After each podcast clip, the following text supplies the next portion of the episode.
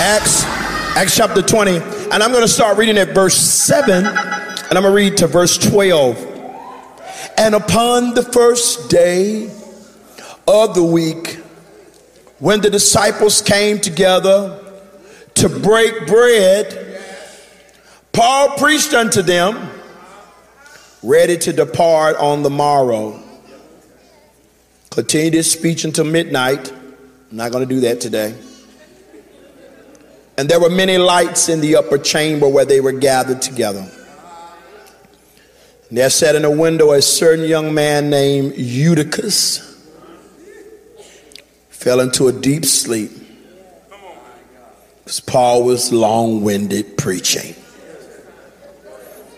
He sunk down with sleep and fell down from the third loft and was taken up dead.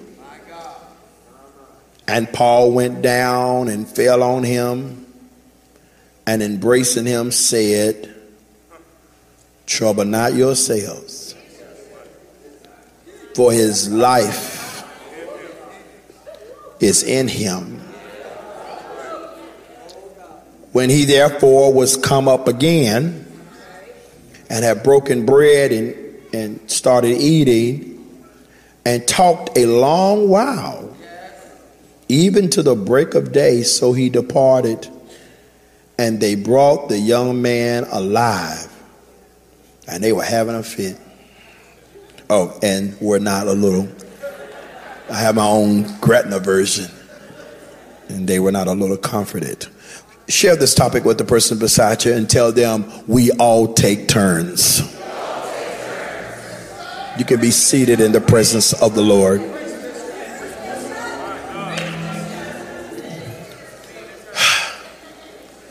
To be Pentecostal means to love the book of Acts. You know, the Old Testament books of history is the history of God's chosen people, Israel. But the New Testament book of history is the book of Acts, which is the history of the Lord's church we see the cradle and the birthing of this New Testament organism called the ecclesia, the called out ones, the assembly of believers of the way. They were not considering that they were starting a new religion. They believed that they were the committed followers of Judaism. Because in Judaism, there is the promise of a coming Messiah. So Judaism is not anti messianic. They just missed the fact that what they had waited on and prayed for has now come. When we're in uh, Israel and we're on the Western Wall and you're watching the shuckling of prayer, now, if y'all see sometime how we pray in church and you see us start going like this, I, I, grew up all of my life watching the old saints praying like this. Oh, Jesus, we give you the glory, Lord. Oh, come by here, Jesus. What was so amazing to me is that when I went to Israel, I watched the men wrapped in their prayer shawls. And I'm like, y'all sanctified too? Y'all come from the same church I came from? Because they're rocking back and forth. And it's called shuckling. It's an ancient art of prayer. It's when you find the rhythm of prayer.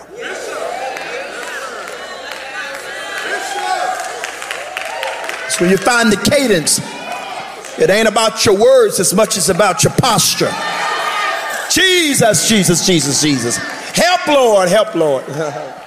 Sorry shuckling.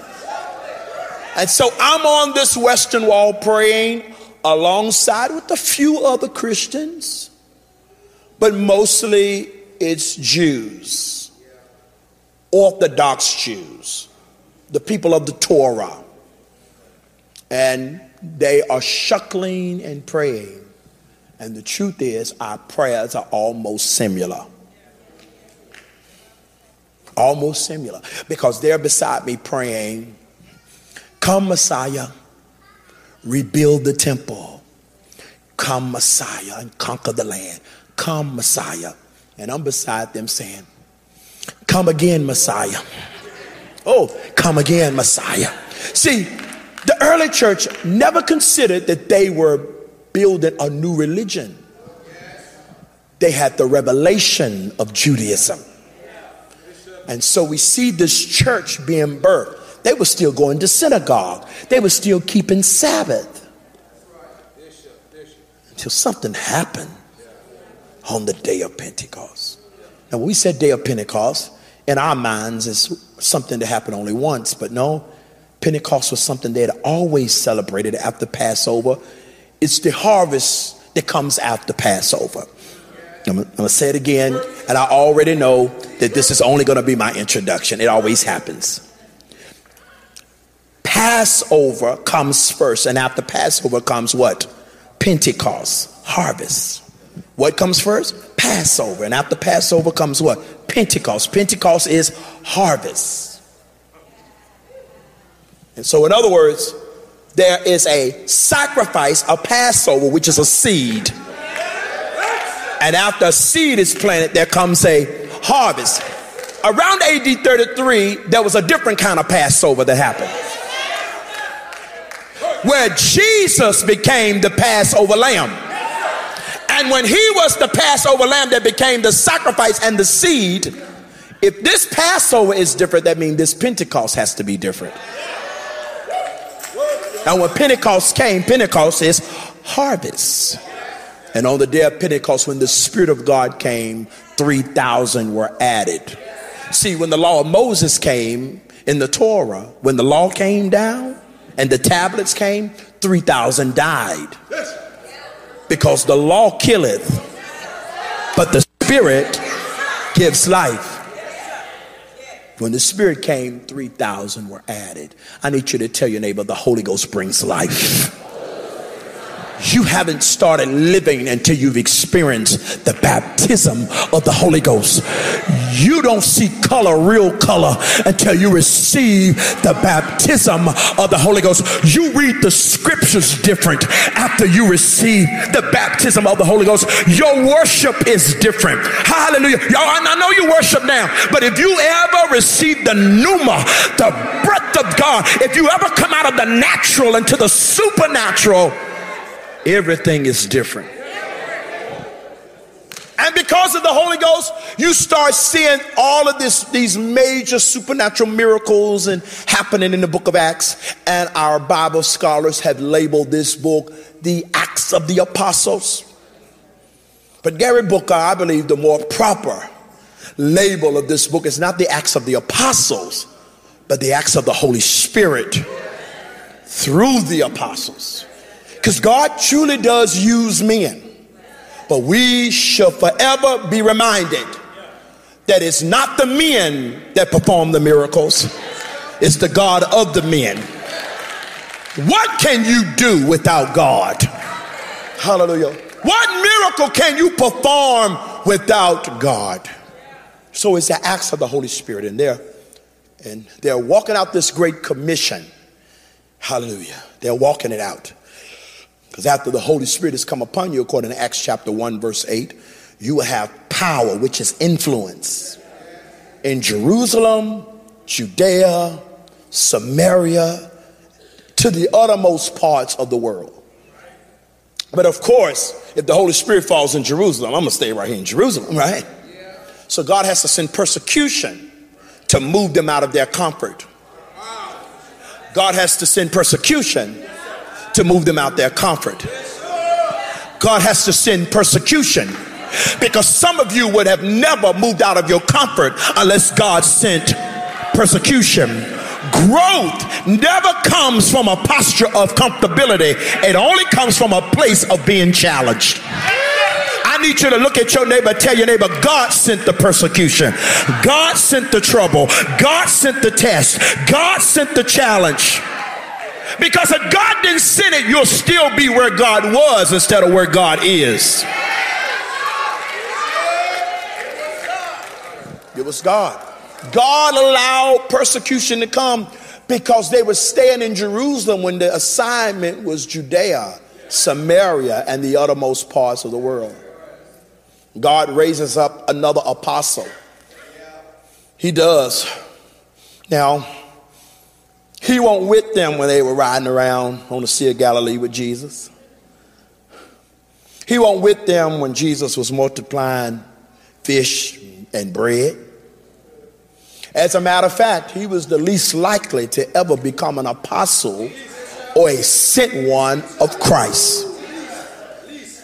Oh, hallelujah.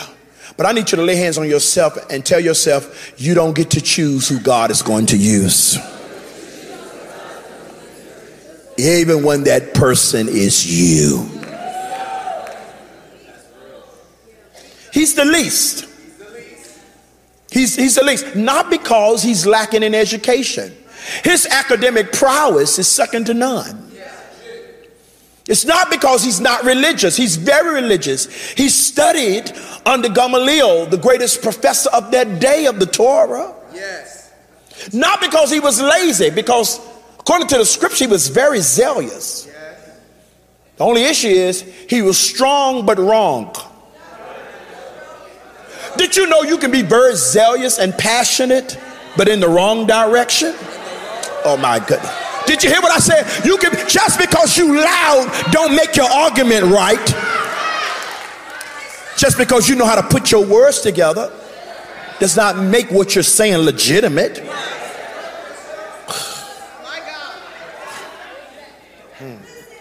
He's zealous, he's passionate, he's religious, but he's wrong least likely to, likely to be an apostle of Christians. You know why? He's a persecutor of Christians.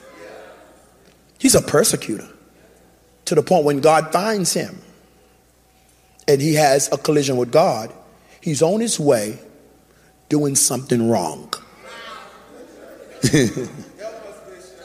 and I know what y'all want to say.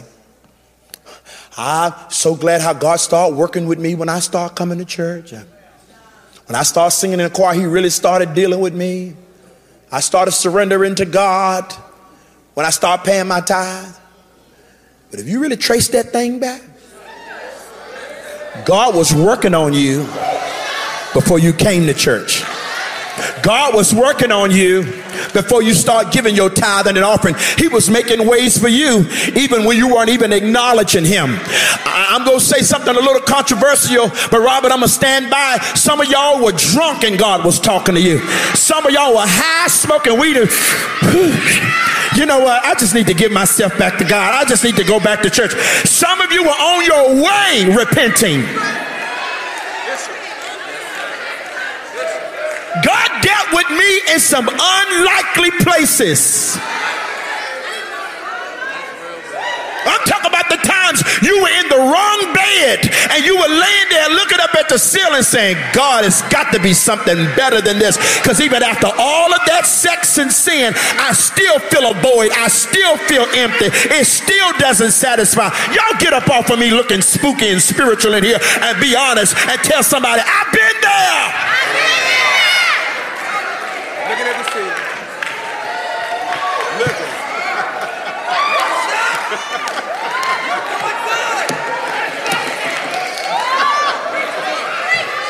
this what I want to tell you. As much as you think God is, He's never been intimidated by your journey. As a matter of fact, Saul is on his way to do the wrong thing, and God calls him on his way. On his way, God calls him. And doesn't just call him, there's no vague calling with him. He says, Saul, Saul, because he does know your name. Because how many of y'all have ever thought that maybe God missed it when it came to you? Or maybe you missed it when it came to God. But when you look back over the pattern, when you look back over the tapestry and the navigation of it, you says, I could have never made those things up. I could have never put those things together. I could have never fixed it when my path crossed with the person that my paths crossed with when it did. Because if it was a normal day, I would have never been in that place and I would have never ran into that person. It has to be God. Ain't no way you would have told me I would have been at some ramp church three years ago.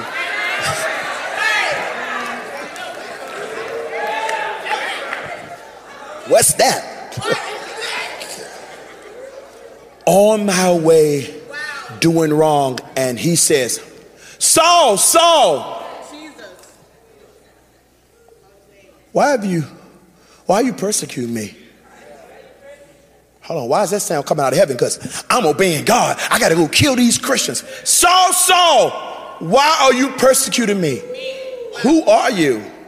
I am Christ, who you're persecuting. He said, Saul, you're going to learn. It's hard to kick against the prick. Let me explain that. Let me explain that. A- an animal, an oxen, which is a beast of burden, they would take a stick that has a sharp end and they would put it at the back of the leg of that oxen to keep it going forward. If the oxen kicks back, it actually works against the oxen it inflicts pain. In other words, it's more pain to pull back than it is to go forward. And he says, You're to learn surrender is better. You're to learn obedience is better. Y'all talk to me in this section because God is talking to you. You're going to learn doing it His way is better. I know you're saying living for God is hard, but you're to find out that living wrong is even harder. The way of the transgressor is hard. There's a way that seem right unto man, but the end thereof is destruction. Ow, ow, ow. Every time you try to kick back, it causes more pain. God uses Paul. Paul surrenders. Now, now Paul had a genuine moment with God and still had to go to another man. I mean, he says, he said, Paul, go on to Damascus where you were going, but as a prophet there, you're going to need. So you can get filled with the Holy Ghost and you get instructions for what's next. Now, if many of us would have had a Paul experience, Ananias ain't had my experience. You want me to go to him? No, I didn't heard God. And that's all I need. But you want to learn in life, you don't just need God, you need God in somebody. Even when we needed salvation, we needed God in a body. You're going to need God in some somebody. And so He's called by God. All right, I'm closing out now. Thank y'all. Thank you, Crystal. You helping me close out now. At the, God is using him greatly. The only challenge is Paul ends up in a very complicated place. And I'm going to tell you what his complication is. You thought everybody would be excited for him, but they're really not. Not everybody. I mean, somebody is. I mean, Barnabas is like, yeah, Paul. And some of them are like, now why is it complicated? Because now Paul is not churchy enough for the church people, but he's too redeemed for the street people. He's too much of a believer of Christ to be accepted among those who are committed to the Torah. But the Christians are too easily reminded. Ain't this the same one that was killing people like us? Ain't this the same? I'm telling y'all, it is so hard to outlive what people know about you. it's hard to minister to family members, to the community you grew up in, to the church you grew up in. You can go somewhere else and be a mighty wonder. But as long as you're around people who you grew up with, they have a tendency to keep you in the frame of the picture they took of you 10 years ago. Tell your neighbor, that's what I did, but that's not who I am. I don't care if it was last week, it's my past.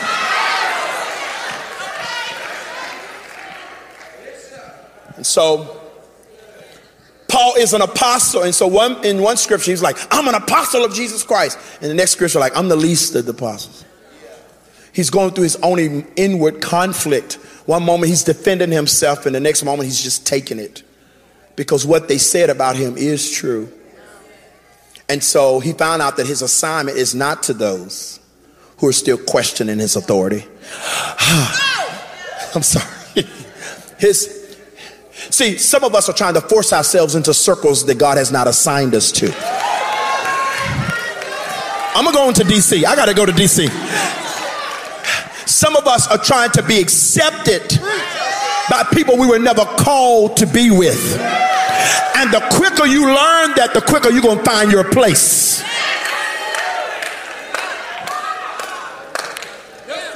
He's so busy trying to get in with the Judaizers when he found out I am an apostle, but I'm an apostle to the to the Gentiles.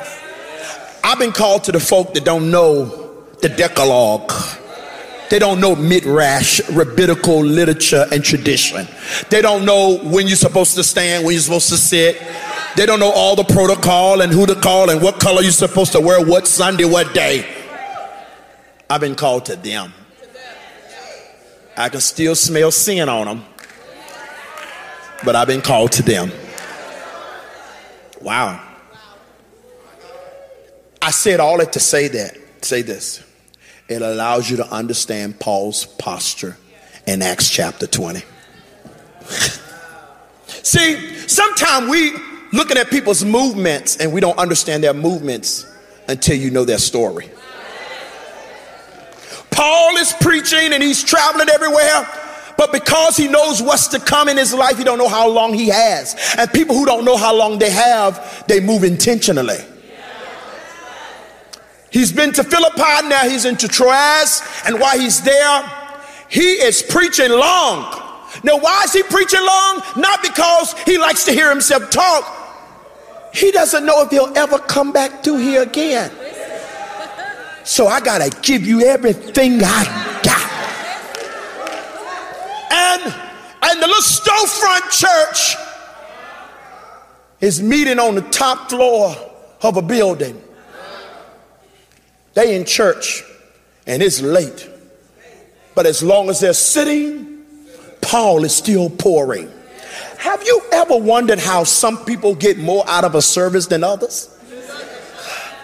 Hallelujah. Because everybody who's seated is not sitting. I saw I saw an illustration at one time about this little boy. Mama said, "You better sit down." And he's like, "No." She said, "You better sit down." And he sat down. He said, "But I'm still standing up on the inside." Just because you're physically here don't mean you're mentally here. Whew. Just because you're sitting don't mean you're aware of what's going on. And as long as they were sitting in expectation and desire, he was pouring into them. The Bible says one awkward scripture, if y'all read it, a whole scripture took the time to say it was a whole bunch of lights. One scripture. Did y'all read that? It's a whole, it was a whole bunch of lights in the room. Now I'm gonna tell you there are no random scriptures. Why are you bringing up the fact there's a whole lot of lights in the room? Because a whole lot of lights produces more heat.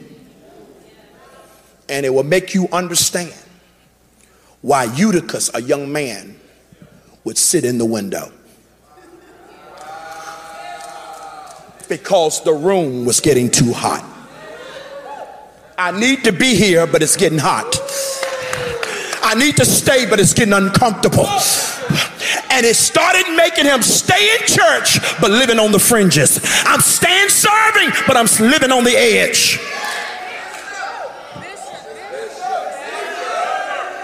Because it's too hot. It's too, it's too hot. And the Bible said, while he's sitting there, trying to stay awake, he falls out of the third floor dead.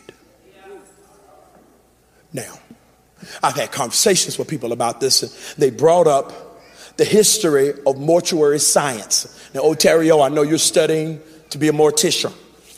And you, as you read uh, mortuary history, you'll find out that even in the US, there were times where people attached a string to the finger of the deceased with the bell on top of the ground just in case. What you mean just in case? Because historically, people could get buried alive. Why? Because without the medicine and the science and the technology we have t- today, sometimes their heartbeat could be so low that they could not hear it, and people would be accidentally buried before they're really dead. I wonder how many people have church people buried before they were really dead. How many, I wonder how many people with our tongues have we buried when they still have the potential to recover. I wonder how many people have had to live with dirt on them.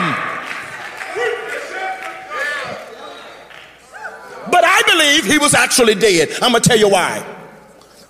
Matthew is is uh, given credit for writing the book of Matthew. Now Matthew was a tax collector. The rest of them were fishermen. But the book of Acts is written by Luke. And Luke is a physician. And he know what dead people look like.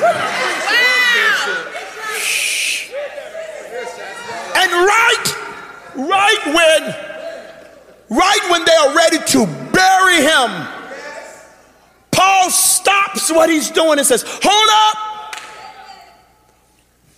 There's life still left in him. Paul lays his body on him. It's called resuscitation, it's called CPR. I pray you got somebody close enough to you in life that once you've fallen, that they'll be able to lay on you and the life on them will be transferred to your life. Oh, what, what, what, what's the whole point of this message, Bishop? This is not just a message about another miracle. This is a message about from the time of the birthing of the church until the coming of the Lord, people are going to fall.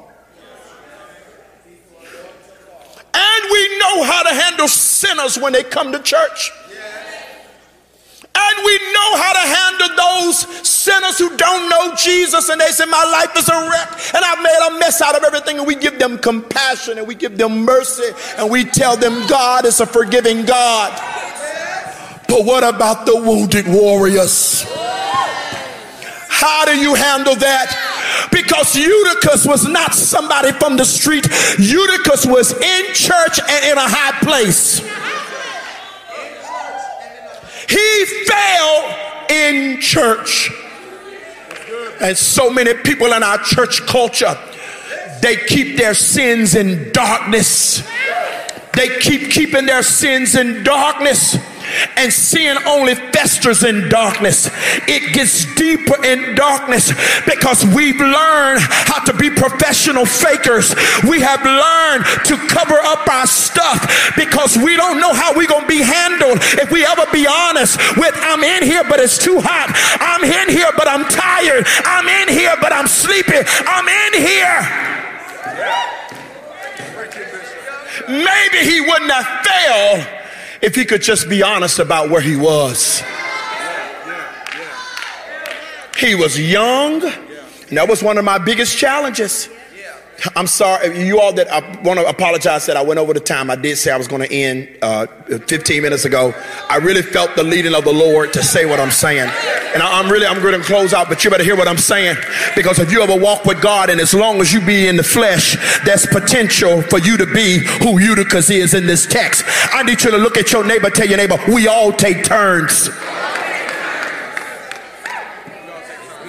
You got to be careful how you handle people when they fall. Yes, sir. Yes, sir. I'm not preaching this because something has happened with somebody in this church.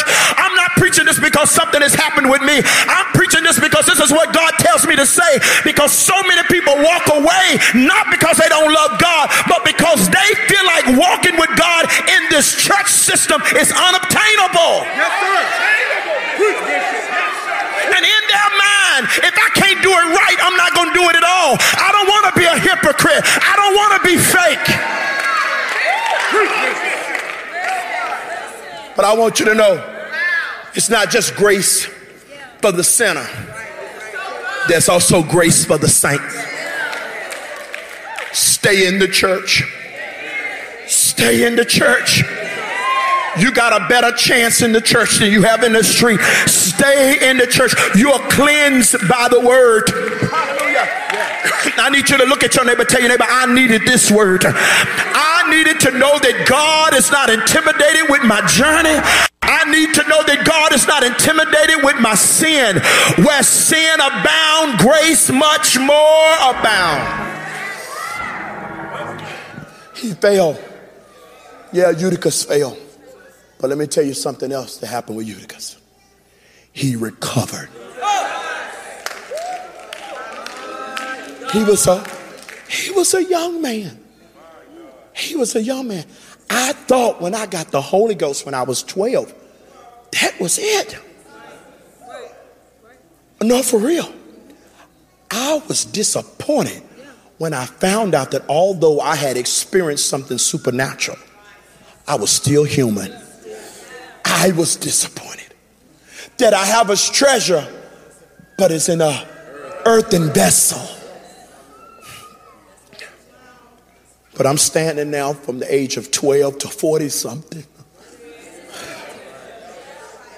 And I'm not standing here because I did everything right.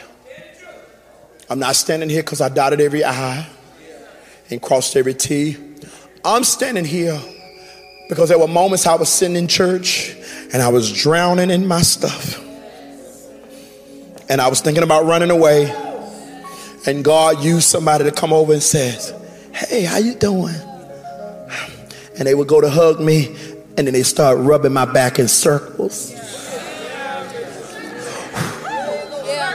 They didn't ask me no questions. But they start stirring the gift of God that was in me. I'm standing here because the moments I sat in a church service trying to hide,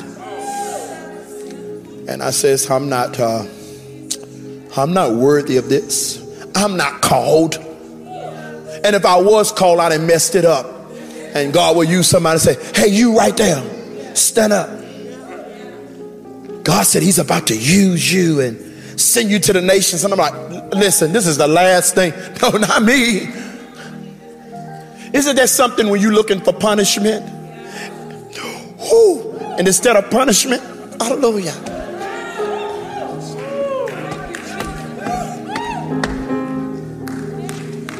And it's something in your life when you're waiting for death and destruction. And then he says to you, I know the plans I have towards you. Plans of peace and not of evil to bring you an expe- to an expected end.